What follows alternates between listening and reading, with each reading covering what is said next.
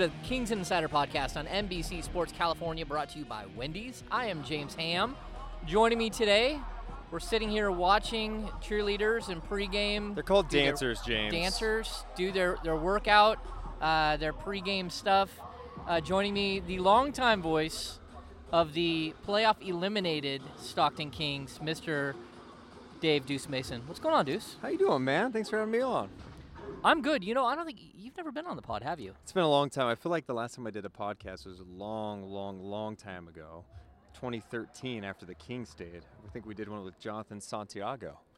Wow. Probably about four beers deep, to be honest. Wow. Okay, Do you that remember makes that sense. at the park? At uh, was that Cesar Chavez Park?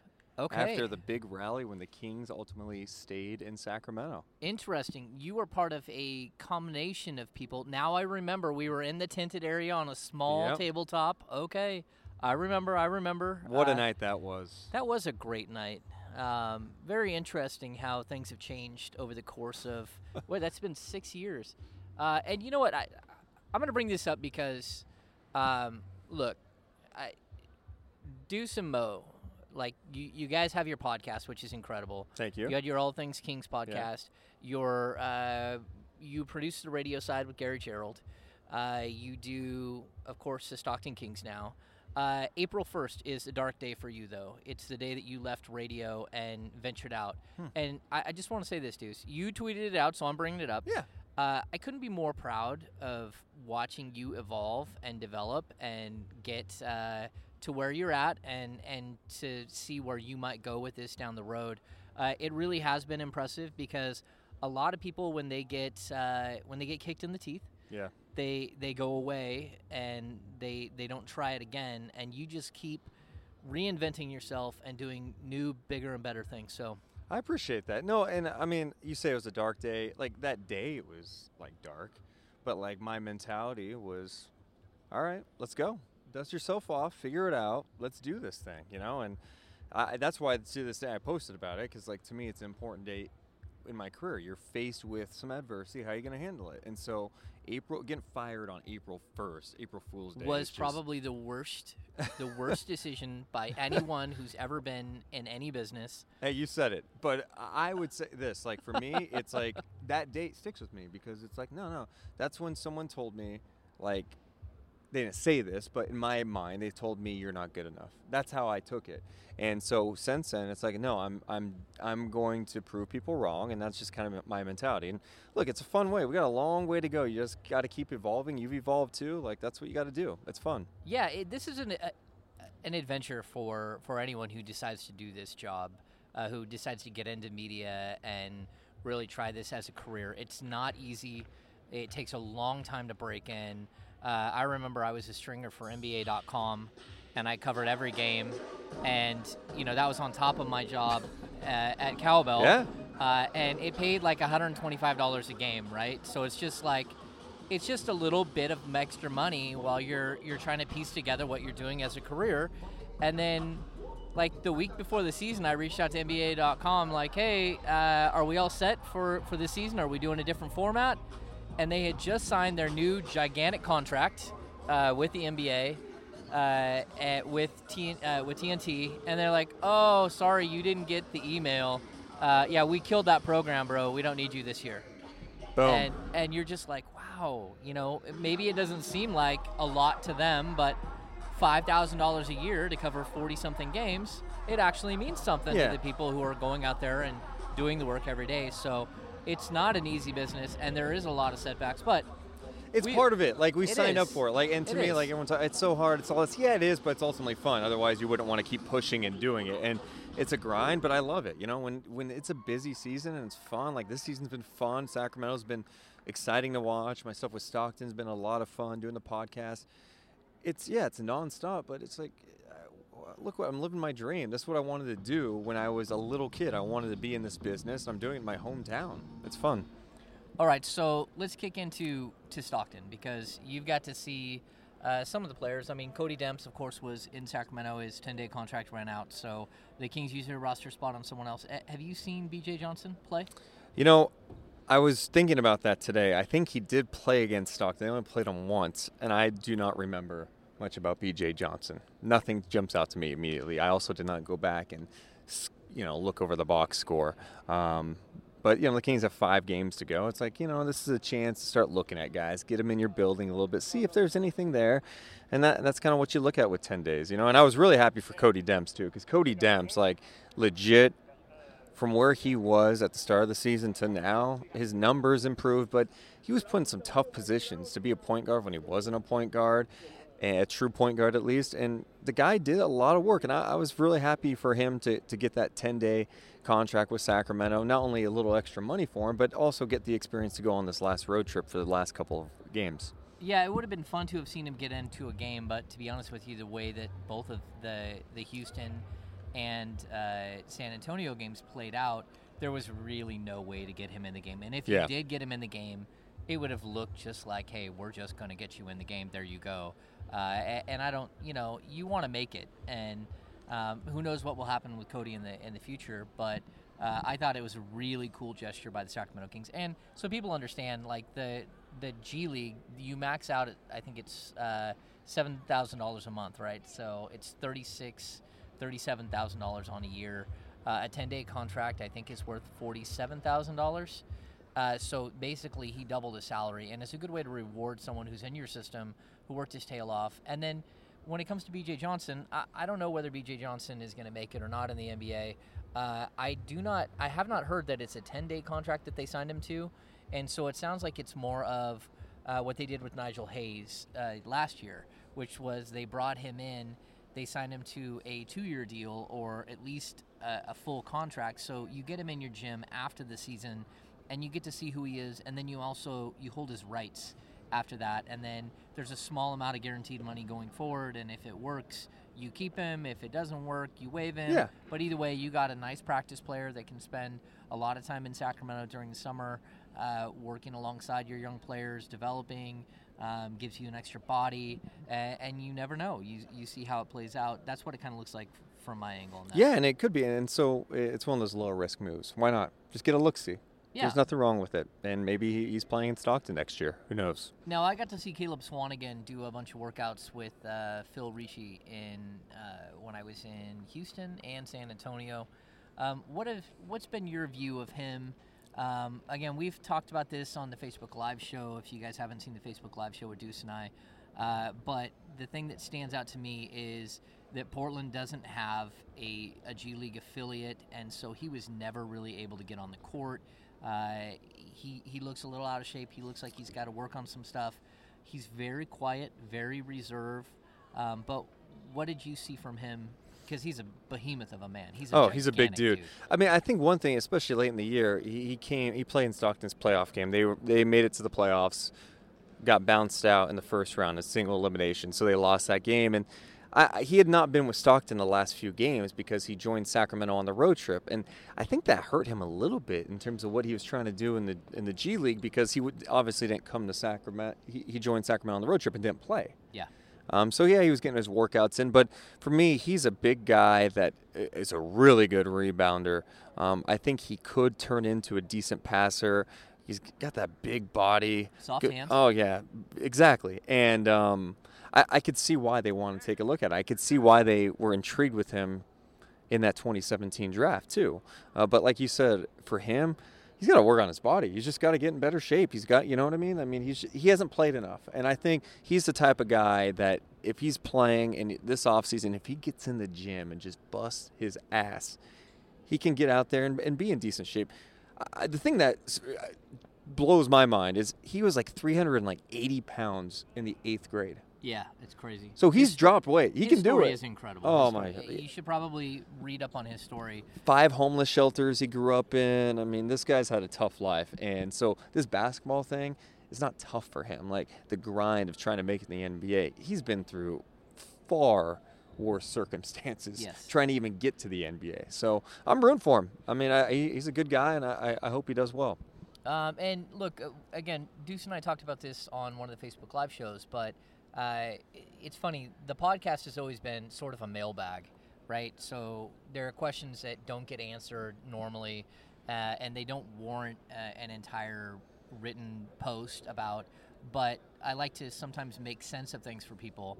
And the reason why the Kings made the move to trade Skal Labissiere for Caleb Swanigan is uh, it, it's got a couple of reasons. Um, but the biggest one is that when you're in your first two years as an NBA player, you can turn down. I mean, you can't turn down going to the G League. When a team allocutes you to the G League, you have to go when you're in your first two years.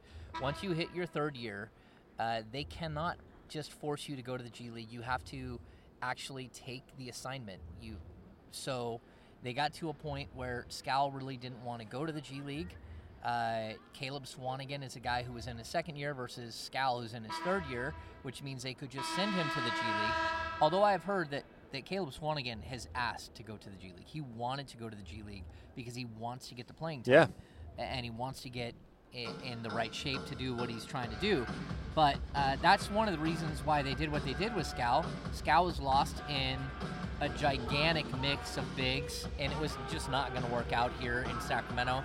So they're trying to give him a new opportunity. I don't know if he'll get that in Portland or not, uh, but certainly it was a, a lot about allocution to the G League and whether or not uh, they could move forward with him, and they decided they couldn't. And so they, they've moved on to Caleb, and I, I think it's intriguing because he was a big time prospect prospect coming out of Purdue. Oh, he had a great, his final year at Purdue was amazing. Yeah. He did yeah. great things there. Yeah. So so just kind of an interesting wrinkle. Now, Dave, we're getting to the last handful of games here. Um, Five games left. The Kings have been eliminated, uh, which was very painful to be in the locker room Saturday night in Houston. Um, they, of course, knew it was coming, but to actually have that happen, uh, it did hit the team really hard.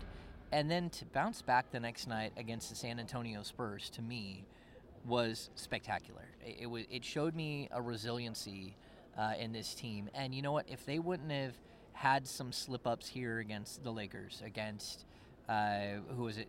Uh, the Pelicans, Yeah. uh, against Washington, The Nets. they would have taken this thing all the way down to the last game or two. And it's just like it's a game of inches. I mean, it, it's a little bit like football where you can go back and say, if this didn't happen, if this didn't happen. I mean, where where are you with this team and sort of the season that they've had? I mean, look, I understand if you're in that locker room, it's going to be painful. I think Buddy Hield said he bet his house that the Kings would make the playoffs. Yeah, that obviously. got retweeted. So he was confident of uh, every team when they're playing like that. They're going to feel like they're. You have to have that mentality. You do. And uh, you know, it's good to feel that pain a little bit. I think that's how you grow. That's how you go. Okay, like yeah, we surprised people this year, but surprising people's not good enough, James. You got to take elevate your game to the next level. And I hope all those guys in the locker room look back at this year and appreciate the strides that they made, not only in their individual games, but with the win total, blowing it out of the water also with the mindset of the West is going to keep getting better. And if we don't improve our games on the individual level, it's going to be hard to make that jump. And they just have the mindset that we have to get better. They can't be content on this year, and I don't think they are. And that's a good thing. So, uh, your, your point about the San Antonio game is dead on. I mean, you talk about the final game of a five game road trip, the second night of a back to back against the Spurs team that's been playing well. Sixth game in nine nights Yes. in six different cities. Well, and the other thing too with that, the Spurs came in that game going, "We've lost two games in Sacramento this year. We got to we got to get a win." But they're still trying to, you know, play with seeding. I mean, they're in, but you know, they Yeah. get, they're still battling, the, you know, seeding in the Western Conference. So they needed that win, and Sacramento came out. And they played a game, and even against Houston, I thought you know they had their moments where they could have gotten blown out, but they kept fighting and made it a competitive game, even though James Harden had 50 points. So Yeah. ultimately, I like the fact that even though that they've been eliminated, they're still coming out and they're playing hard every night. And, and I think that can carry into the offseason into next year, too. You know, Deuce, the one thing uh, I, I've really realized when I, I got to go out on the road trip um, was the sheer volume of games. So, like, I know when I, it was at the 20 game mark, I wrote a post about you know, each breaking down each of the teams and what it was that yeah, how many winnable games, how many games that were against teams that you're not going to beat, and I broke it all down, and I feel bad afterwards because I looked at the games as in can the Kings beat Team A, A versus B, Yeah. right? What I did not look at was the schedule, and I think the the most ridiculous thing is, is that for years here I've covered the team, and you always get to the end of the season, and everyone in the building, the the players, the management, the coach, they just want the season to get over. You- Get it done. you do. You, I mean, you start getting to a point where, um, like, you're not phoning it in, but you start to see the playing for draft picks, and you start to see guys really take a step back, and a lot of guy, a lot of veterans go sit on the bench, and you know they're kind of off limits once they're on the bench, and you don't want to keep like throwing salt in a wound. So it, it there, there's this weird transformation that happens. Well, that transformation didn't happen this year, so I was afforded the ability to look at like, oh look, these are the games that they could win. And then you look at the schedule that they're playing, and not only the schedule they're playing, but versus the playoff teams, the teams that are good. So the Kings play six games in nine nights. Uh, the Spurs played four. The Houston Rockets played four. The Kings played the Houston Rockets on Saturday. Then they had a back-to-back, a brutal back-to-back. The fourth game in, I mean, third game in four nights uh, on Sunday against the Spurs.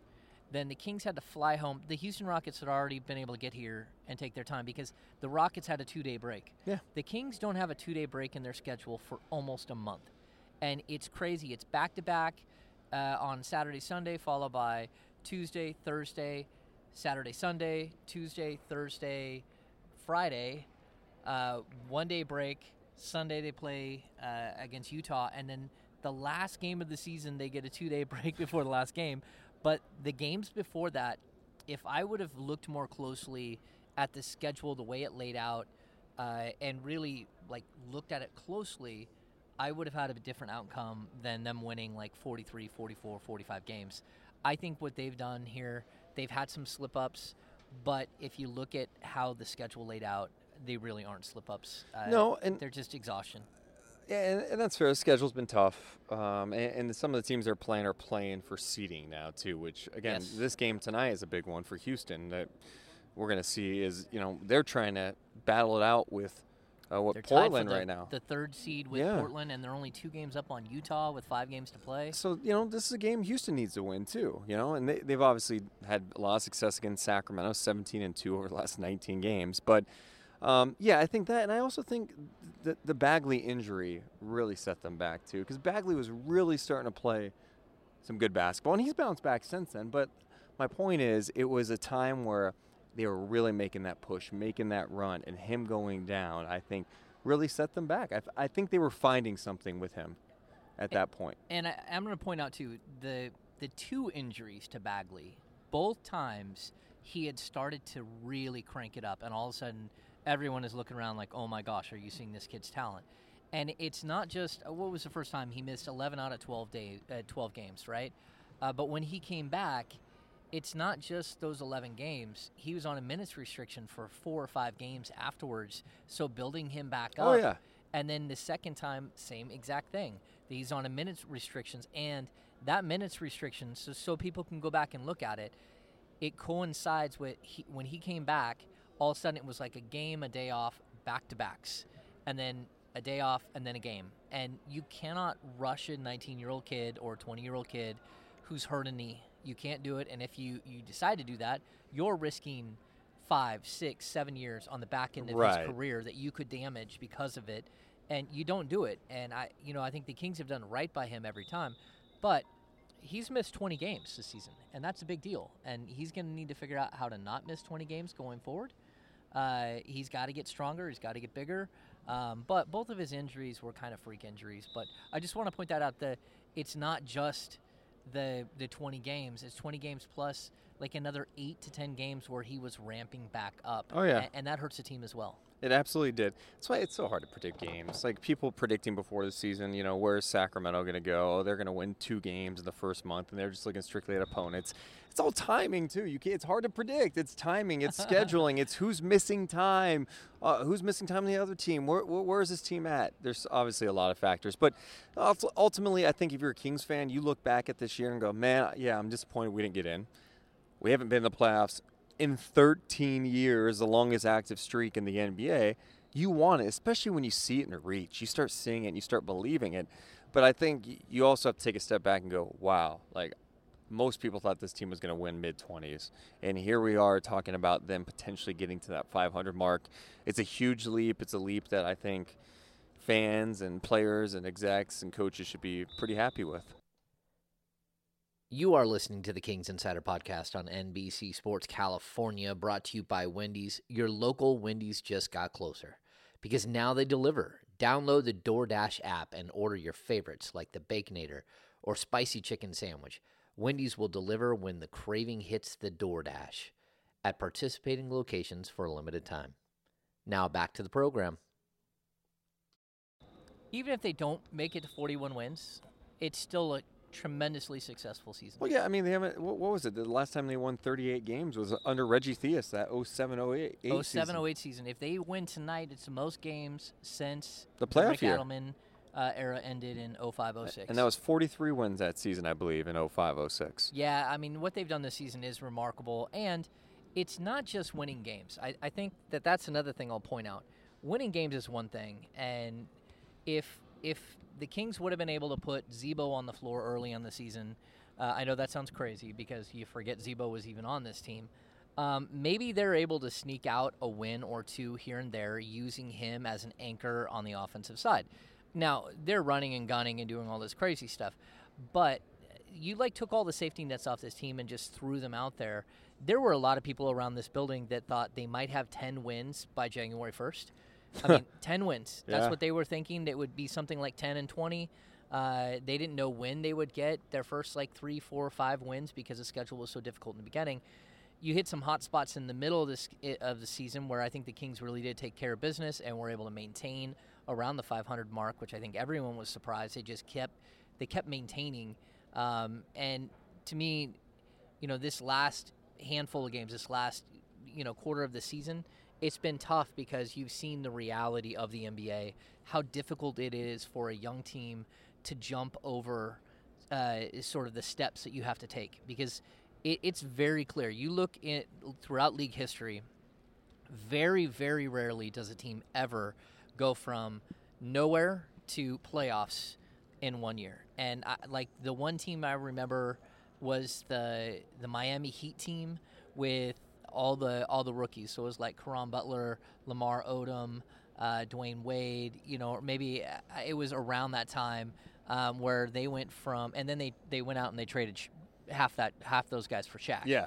Yeah, and so that was a season where they defied everything. But even if you look back, the Phoenix Suns had that huge season a few years ago under Jeff Hornacek, where they end up with 47 wins or 46 wins, and they missed the playoffs in the last couple of days of the season, uh, and then that team fell apart.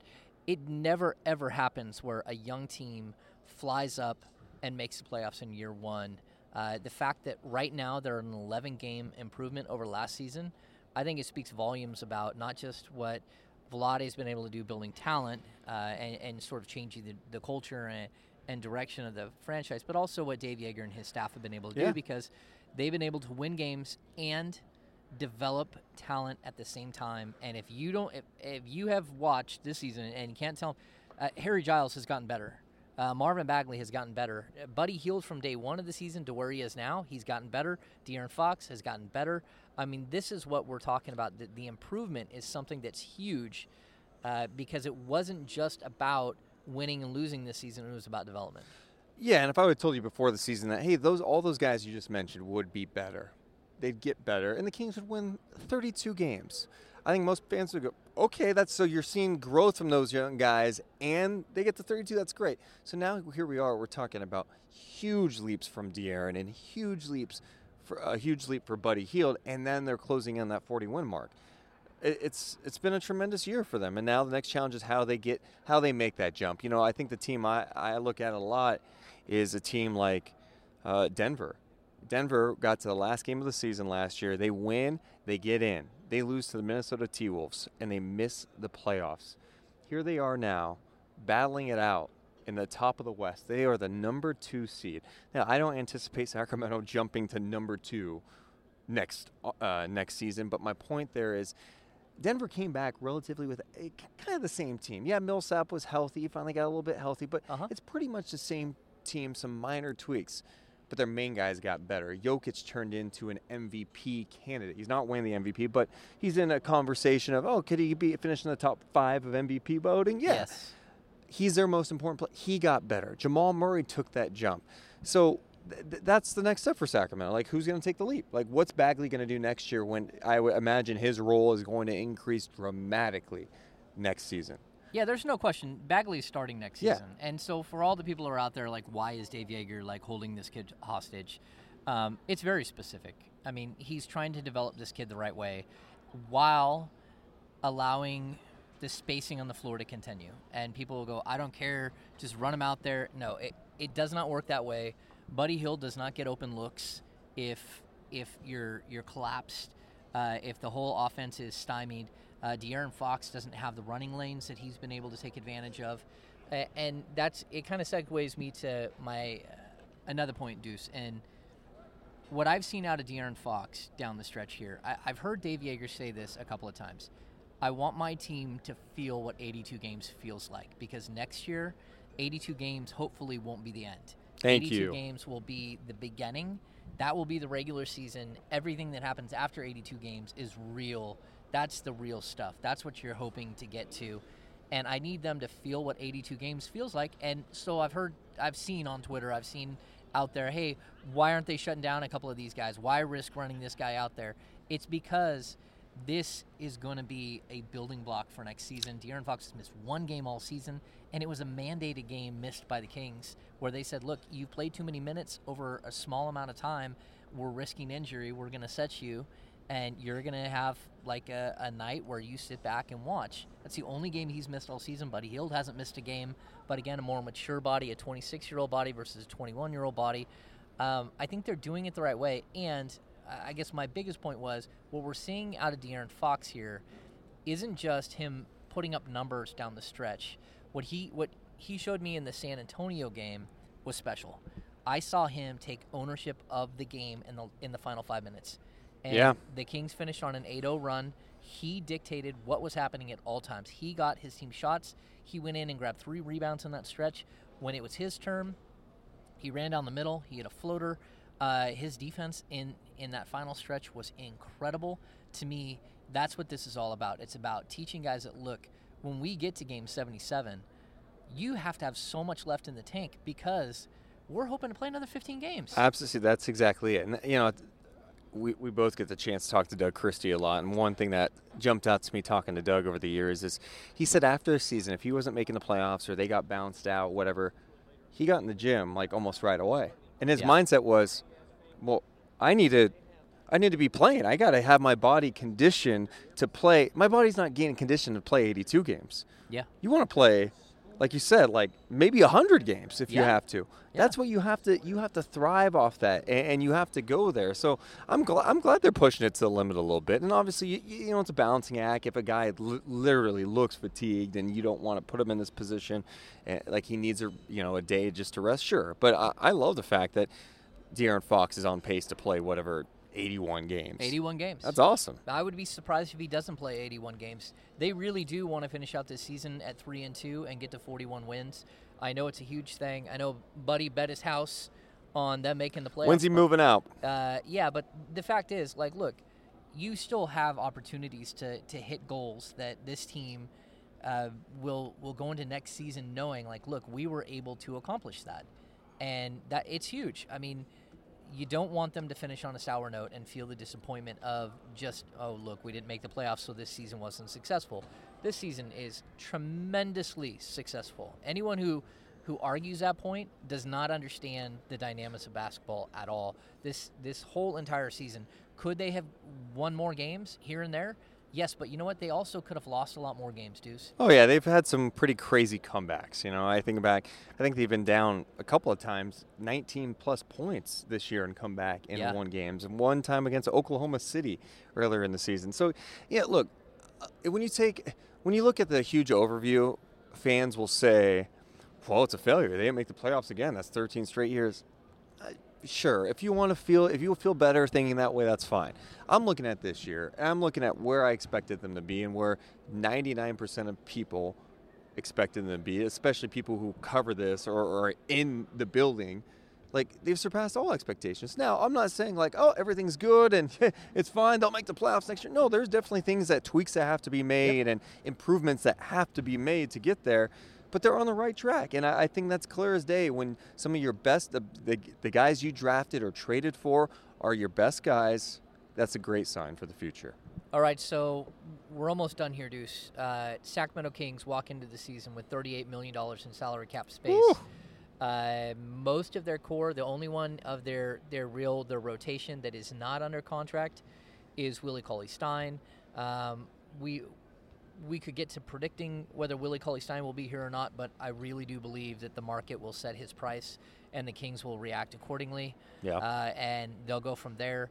But this team has a real opportunity to improve and to be very, very good walking into next season. They'll spend a lot of time this summer. I know Harrison Barnes plans on being here. Uh, from everything I've heard, uh, you know, there's there's a very, very high likelihood that he either opts into his contract or signs an extension or opts out and signs a longer term deal. There are all kinds of options when it comes to Harrison Barnes, but I don't believe he walks away from $25 million uh, this next season.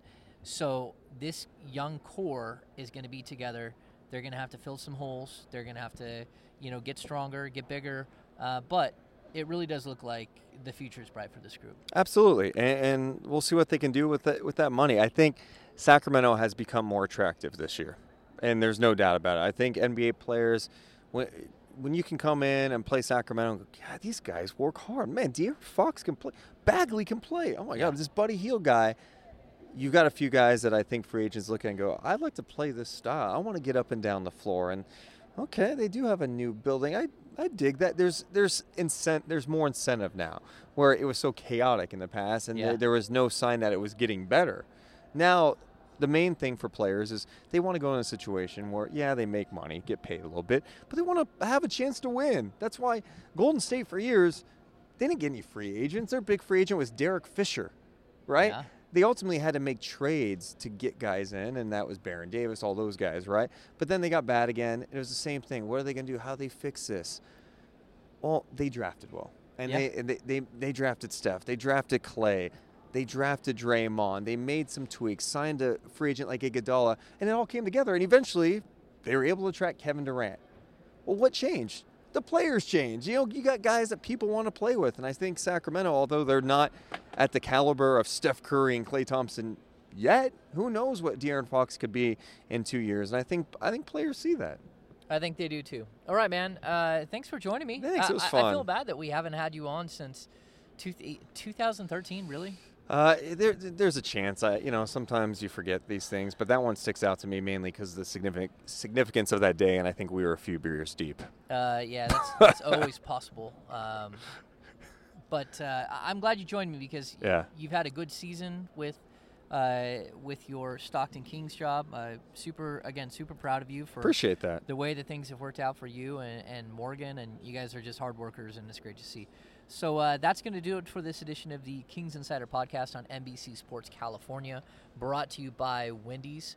For Deuce Mason, I am James Ham. We will see you very soon. All right, you've been listening to the Kings Insider podcast brought to you by Wendy's.